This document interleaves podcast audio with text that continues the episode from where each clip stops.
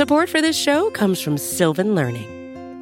When children love learning, they can tackle any challenge life throws at them. Sylvan's Insight Assessment can help you determine if your child is ready for what's ahead. It can also identify gaps in learning and point out areas that could be of concern for your child so they can tackle what's to come. And right now, it's the best price of the year at $29. Go to sylvan29.com to learn more and get your child's assessment for only $29. That's S Y L V A N 29.com.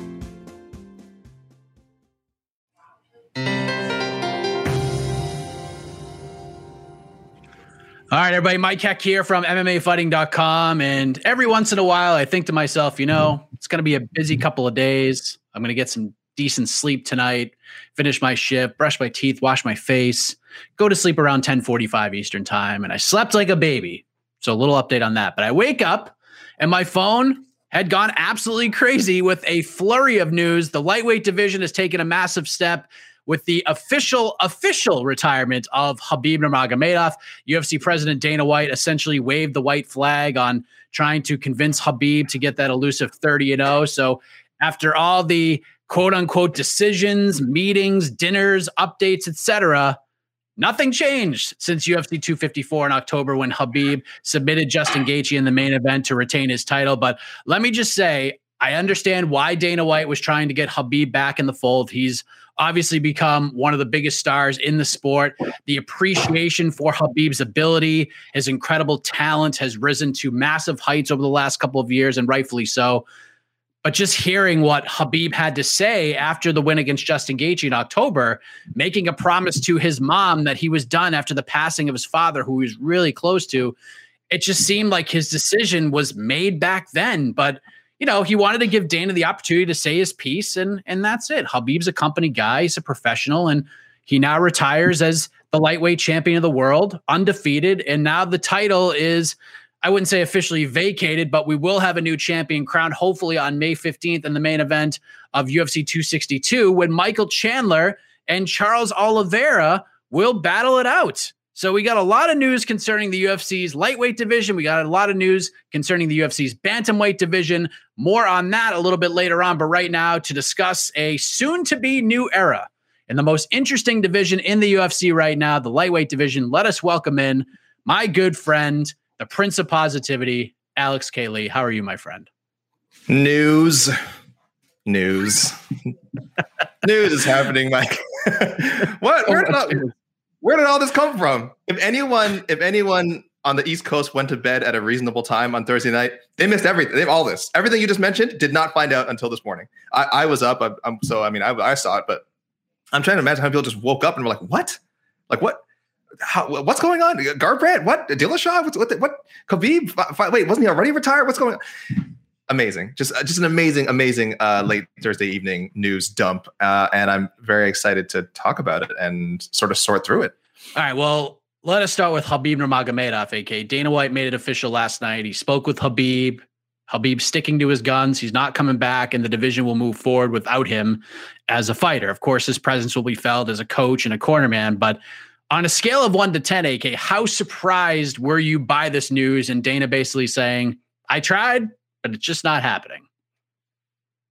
I'll go like a, a one or a two. I, am I'm, I'm with most people. No, I, I look, I'm with most people who said, it, and look, as we were putting together, uh, or I should say, our team, I, I, wrote maybe one thing, but our amazing team was putting together some of the stories last night. It was kind of weird how to phrase it. It's like it's it's not an announcement of retirement. We had the announcement of the retirement months ago in October. It's so, it's sort of a confirmation, or at least uh, or a Dana White announcement. Dana White announces, "I am no longer pursuing a comeback." For someone else, which is a, which is an insane statement. I mean, it, grammatically, it's a nightmare. But it, that is what happened, isn't it? I mean, that kind of is what happened in our sport. Given given all the news, anyone who's kept up with the drama, it has been like every week some update of Dana White going, "I'm not done yet," or or or saying, "I'm giving up," and then literally like two days later in another interview saying, "I know I said I was giving up, but I got a text from Khabib the other day that made me think, ah, maybe I shouldn't give up. Uh, and then Khabib himself, you know, put out that uh, something on Twitter saying like, "Oh, I'm meeting up with Lorenzo Fertitta," and send his classic "send location" quote, and people got all excited again. But I, I don't think he was ever meant to tease that he was actually going to fight again. You know, it was just he was in Vegas and meeting up with his business partners and, and like I said, and probably wanting to make it very, very clear uh, that it's over. I, I would really like to know what it is that Khabib said this time uh, that made Dana say, "Oh, okay, now you're, because Dana has said in interviews he's never really told me flat out that he's done, but so many of the public statements aren't weren't they saying Khabib was done? So I, maybe he had to say it to Dana's face. I don't know. That's the only confusing part for me, but no, not particularly surprising. Very low on the scale, a two at most. Yeah, I know Dana's thing was, well, he never said like stop asking me about it. And that was like kind of the point of contention with Dana like wanting to pursue this, but I'm curious like with all this coming out, like do you think honestly anything would have enticed him to come back for one more? Like I know Tony Ferguson fighting Charles Oliveira, like had he won that fight, people were thinking, hmm, the one that got away, maybe there's a chance. And then there's Conor McGregor and Dustin Poirier too. Like maybe if Conor won, massive, massive fight. I'd say doubtful, but maybe for the kind of money that one would have made, possibly. Maybe Charles Oliveira. I mean, it seemed like that one was stake, but it didn't really have the sizzle on it, like the competitor in Khabib like that fight, but all things considered, didn't really check all the boxes. And then there was the looming George St. Pierre possibility, which in my eyes, it didn't seem like anything was ever going to come from that idea from either side. So, I mean, do you honestly think anything could have convinced Khabib AK to shoot for the big 3 0? It, w- it would have been GSP. It would have been both guys having to get paid uh, eight figures, show show money at, at least, plus whatever you know pay per view bonuses, whatever other incentives they could throw in there. So it'd be a huge payday. Have to be a huge, huge payday for both guys. It probably would have had to been uh, at, l- at, least like 18 months ago. Uh, it, it, even I think, it, even I think if it had realistically been floated this year, I don't think GSP would have gone for it. I think he might be. I think this year is kind of like you know he's done a lot of interviews and, and it's just like I'm I'm I'm pretty I'm pretty much done. But 18 months ago, two years ago, that was probably your window. Now I, I now I, I, can't I can't imagine that that was even realistic. But that that's what would have been it. Eight figure deal for both guys, uh, a lot of money, and and a, and a legacy fight. Uh, probably either at again probably a 170, do a catch weight. I know Dana White hates those, but that would have been a big money thing. But again, UFC and the Dana White, I don't think they were ever realistically entertaining that. I think the cost was just too high. And and and there was a fair point, or if it was done at lightweight, what do you do if GSP wins the belt and retires again and you know leaves the lightweight? So there were reasons not to make it happen, but that but that would have been the one to do it. Uh, I am of the theory though, Mike, that he will fight again someday. I just think right now he's he's 32. I just think right now there is not the there's no reason for him to stick around and just take fights that don't interest him. So I think there's plenty of time for him to come back. I w- and and I, I if I had to bet, I say Khabib Nurmagomedov will fight again someday, but it won't be for at least like two years, and the UFC and the lightweight landscape will look very, very, very different by then. Yeah, I could definitely see that happening. So with this, Khabib will move on. He will eventually no longer be the champion. I'm not really sure how that works right now, but normally in these situations, it's like once the first punch is thrown in the Michael Chandler versus Charles Oliveira fight, then the title will be vacant, and whoever wins that fight at UFC 262 will become the new champion. So, kind of talking about this new main event, AK, it seemed like with the pieces that we've seen put in place, this was a three man race. This was Oliveira, this is Michael Chandler, this is Justin Gaethje, especially with Dustin Poirier and Conor McGregor seemingly tied up for their trilogy fight whenever that happens, possibly this summer. What are your thoughts on this piece of business? The UFC going with Chandler versus Oliveira to crown a new champion. I love it. I love it. I love it. Uh, I would have had, you know, for, for me, I think Poirier should have been in any any match, but he has made it clear that he wants that McGregor trilogy, which, as we know, could end up being more lucrative than a vacant lightweight title fight. So no one no one to blame here for if there's any Poirier fans there who are like, oh, why didn't why didn't you know how, they screwed him? And it's like, nah, nah. He want he wanted this. I think I'm sure he's told the UFC, he's told McGregor's team, let's work this out. They want to fight in the summer. It might be a little bit later than that, but that is what they want, and and, and for perfectly good reason. And Charles Oliveira and Chandler, this is the next logical matchup. I, I, think the UFC, the matchmakers, the the managers, everyone involved here, I think they did a great job. I know I know we have a tendency to nitpick these things, um, and again, I could easily again complain, oh, why not Poirier versus Oliveira, what have you, but this is what seems to be what everybody wanted. And Chandler, he's like one, maybe the biggest winner in all this because yes, it's great for Oliveira that he got this title shot after you know probably deserving it for a while, but for Chandler to just come from Bellator and and get that one win and cut a big promo and take advantage of all the put the the push that the UFC has given him. Uh, he did an amazing job, and the fact that he could be he could be the UFC lightweight champion come May 15th, the evening of May 15th. It sounds crazy. It sounds a little crazy if you mentioned this like a year ago.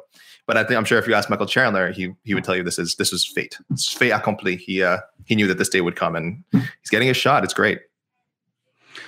So what do we do with Justin Gaethje then? Because reports are surfacing mm. that the UFC was working on Gaethje versus Chandler. The UFC obviously called an audible, and Gaethje is kind of the odd man out of this equation. What do we do with him right now? Because this is seems to be the big question right now.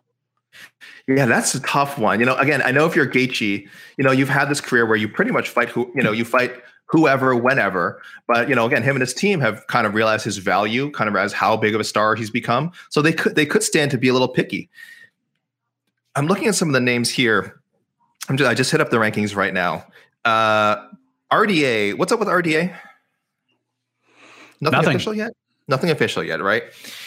I like that. I, I, I think uh, I guess Makhachev is the one that they think that that could happen there, uh, and I have no problem with that matchup either. So I don't know, maybe Gaethje gets left out again. But I've been campaigning for an RDA uh, Gaethje fight for a while, so that I would like to see. Otherwise, yeah, he kind of has to wait. I'm just looking something. Al Iaquinta's always waiting in the wings. I know that's a matchup a lot of people would like to see. I still feel like he has a name. Uh, I still feel like when he comes back, it would be a big deal. So I think that's an option for Gaethje as well. But other than that, it is it is funny that um, for a lot of people who are saying he could have he could have been one of the names competing for a vacant title. Now he finds himself uh, not only waiting, but maybe having to win to stay in that conversation. So uh, yeah, I, I, I'm very surprised at that. But look, he is coming off a loss if we're being realistic. And uh, while no one would have a problem with him fighting for the title, I think there's good matchups out there. Like I said, I think RDA, I think uh, Al Iaquinta, I think either of those would be really fun, winnable fights for him, and stuff that, that would keep him, that make him the number one contender with victory. Well, we wish Khabib the best. He's obviously still going to be around, like we said, cornering fighters. Maybe he can help mold the aforementioned Islam Makhachev into a future lightweight champion in his own right. But May 15th, we will hopefully have a new lightweight title holder and we can go from there. All right. Now, we also got big news in the 135 pound division. We're still waiting for the rematch between Petr Yan and Aljamain Sterling to be booked. From what I've been told, the UFC was hoping to run that one back on May 15th on the same card with Oliveira and Chandler. It still could happen, but it all depends on when Aljamain Sterling would be cleared from the concussion. But regardless, the rest of the division will shape up quite a bit. While we await that announcement, we found out last night that TJ Dillashaw returns to action for the first time since his USADA suspension. He will face Corey Sandhagen in the main event on May 8th. And then two weeks later, Rob Font is going to fight Cody Garbrandt in the main event on May 22nd. So we have 10 potential rounds unbelievable action at 135 pounds. I love both of these fights, AK. Your reaction to these two headliners at 135 pounds in May? Bantamweights! Ah, oh, bantamweight's so good. It's so good. It's so good. And and and, and Mike, a lot of our our uh, you know we did the matchmaking show. A lot of our uh, sort of future like excitement for the division was was kind of the hopes that Garbrandt would stick around because you know there was a lot of talk that he was supposed to get the flyweight title shot. So you know why not if, you know, him and his team why not just stay in that lane, wait to see how things shake out, and and maybe you're still the number one contender and you get that flyweight title shot anyway. But they're doing the right thing here. Uh, especially for Rob Font, who has been calling for and has deserved a really, really, really big name and he's getting it in Garbrandt. It's an awesome fight style wise. It's it's great for both guys. I think Garbrandt, like I said, even though Garbrandt uh, might be passing up on a flyweight title opportunity, we don't know what that situation is. Even if even if he is, I think this is great for him because again, he has to remind people uh, how good he is. I, I, know the UFC is always pushing him. I know he's active on social media. I know he has a, a, pretty hardcore fan base. But this is a "What have you done for me lately?" sport. And if he can beat Rob Font, who has been one of the one of the best you know bantamweights over the last year, he's he again then you then you can't deny him. You know a lot of people again weren't sure why was he getting a flyweight title shot? Why did he get the bantamweight rematch with tj right away? With this win and his last appearance then people will be like okay now we really really really want to see this guy uh, get another title shot. He deserves it. He's, an exciting fighter so i love that. And uh, tj dillashaw did the right thing too F- taking a fight before before just jumping into a title shot and fighting a guy who uh, you know probably should be getting title shot anyway in corey sandhagen but who also would love to fight TJ Dillashaw. So, Mike, this is weird. You know, we usually do these reactions and we have a lot of fun bashing the UFC and their decision making, but uh, matchmakers did some they did some good on Thursday, didn't they? I mean, I I, I honestly cannot criticize uh, these matchups. Do you think this is like maybe a mini tournament? Is this a you know go and press me kid kind of a thing, or I mean, I, I look at it as Sandhagen Dillashaw the next number one contender, Font Garbrandt on deck, maybe vice versa. Like where where are you looking at? I think Sandhagen Dillashaw number one contender, but if you know if Rob Font does what he did against Marlon Moraes to Cody Garbrandt, and then Sandhagen and Dillashaw have like a five round really close decision, could Rob Font jump the queue here? Like how do you see this all working right now with what we see on paper? Yeah, if, if you're Dana White in the UFC, you're definitely favoring whoever gets a big finish. You know what I mean? Whether it be Dillashaw, whether it be Sandhagen, whether it be Font, whether it be Garbrandt, right? Um, yeah, even even given that Dillashaw and Sandhagen should be should be in the, uh, ahead of both uh, uh, Garbrandt and Font in the rankings. A huge not like Cody Garbrandt 35 second knockout or something, or Rob Font 35 second knockout. That'll that'll leapfrog him over. That'll leapfrog him over. The good news is, I still don't think whoever wins has to fight again. I mean, I mean, you know, we know with all the delays that can happen with these title fights, they don't, you know, they won't want to stay on the shelf for too long. But fingers crossed, at my most optimistic, if everyone's healthy again, they're both fighting in May. Whoever, you know, either w- the winners of both fights, who one of them gets the shot, the other one maybe has to wait six months to fight again, but should get a title sh- title fight immediately. Uh, whether want whether they want to wait that long, who knows? Again, and and and whether they have to wait longer if there's injuries, delays, withdrawals, uh, surprise Ultimate Fighter uh, coaching positions offered, then they'll probably fight again. But otherwise, I, I feel like almost this is uh, number one contender about one A and number one contender about one B. So uh, hopefully, both who the winners of both fights just get their shot and uh, and don't, don't have to wait too long. Can you think of a more exciting three or more, three or so month stretch covering the sport, AK? Like we have at least seven title fights coming up between now and June 12th. We're going to move forward a bit at 155. We got some questions to be answered at 135 that hopefully will be answered. PFL's coming back, Bellator's coming back. This is unbelievable, AK. Like this is a stretch that we need to cherish, right? But we need to kind of like bubble wrap it while we're at it, right? Yeah, I think one day, I think if we do our recap of like the biggest story, like I, I, was just the other day, I was thinking of like, man, when we do the you know recap biggest stories of 2021, it's already going to be lo- like you could you could just take these first four months and do a whole article on that, like it's already loaded. Um, but eh, Mike, you didn't even mention Fight Circus coming back in April. Uh, calf kick mania, illegal knee mania that we've seen, the illegal knee controversies that we've had. Uh, Hans Molenkamp becoming a, a guy now. Uh, Frank Mir, the Triller, uh, pro boxing. You know, it's Ben Askren pro boxing. Like you, you are right. I think, uh, you know, I, would had my memory. I'm in the memory of a goldfish, so I, I couldn't like pick some random four month block of the last like 20 years and be like, oh no, well, this four month block had way more news. I'm sure there was something with McGregor. I'm sure if we find some McGregor uh, news cycle thing, we we could find it. But but outside of that, I mean, no, this is this is easily like the most packed thing. Again, just judging by last night, you know, we we kind of stood we kind of started by mentioning all the stuff that happened last night.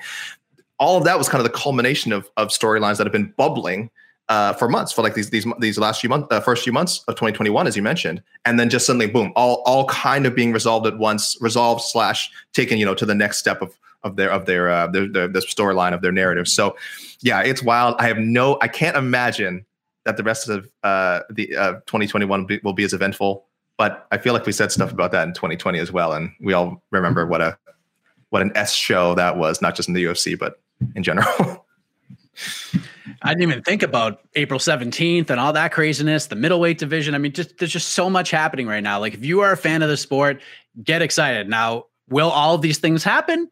I don't know. Hopefully they do. Knock on some wood, but if everything goes down according to plan right now, this is absolutely insane scheduling. I can't wait for it. But uh clearly when they say don't blink in MMA, it doesn't just mean in the cage. It means out of it as well on the MMA beat, quote unquote. So much going on, but a crazy night of news recapped for your viewing and listening uh, pleasure as we get ready for UFC Vegas 22 tomorrow night, where of course we'll have a preview show. We'll have a pre-fight show 30 minutes before the event and our post-fight show after Derek Brunson and Kevin Holland do their thing at 185 pounds. With that said, for Alex K. Lee, I am Mike Heck. Thank you for watching, and we'll see you later on, my friends.